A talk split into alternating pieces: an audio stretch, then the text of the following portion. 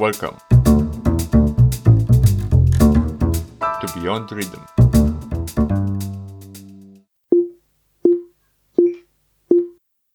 Claustrophobic and deeply unsettling, Paranoid Android is one of Radiohead's biggest hits. It was released in May 1997 as the first single of OK Computer, but its origin lays earlier in the band's career. In 1996, Radiohead toured as the opener for Alanis Morissette.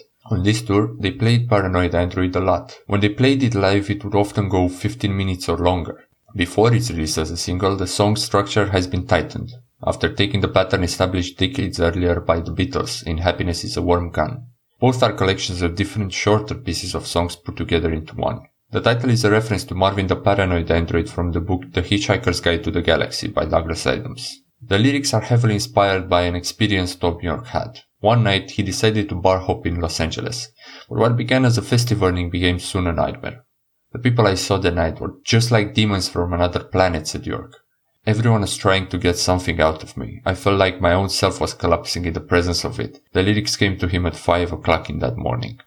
He couldn't stop thinking about what he witnessed earlier in the cocaine fueled bar he unknowingly wandered into. He kept hearing the voices of the people in the bar in his head. I may be paranoid, but I'm not an android. See you next episode.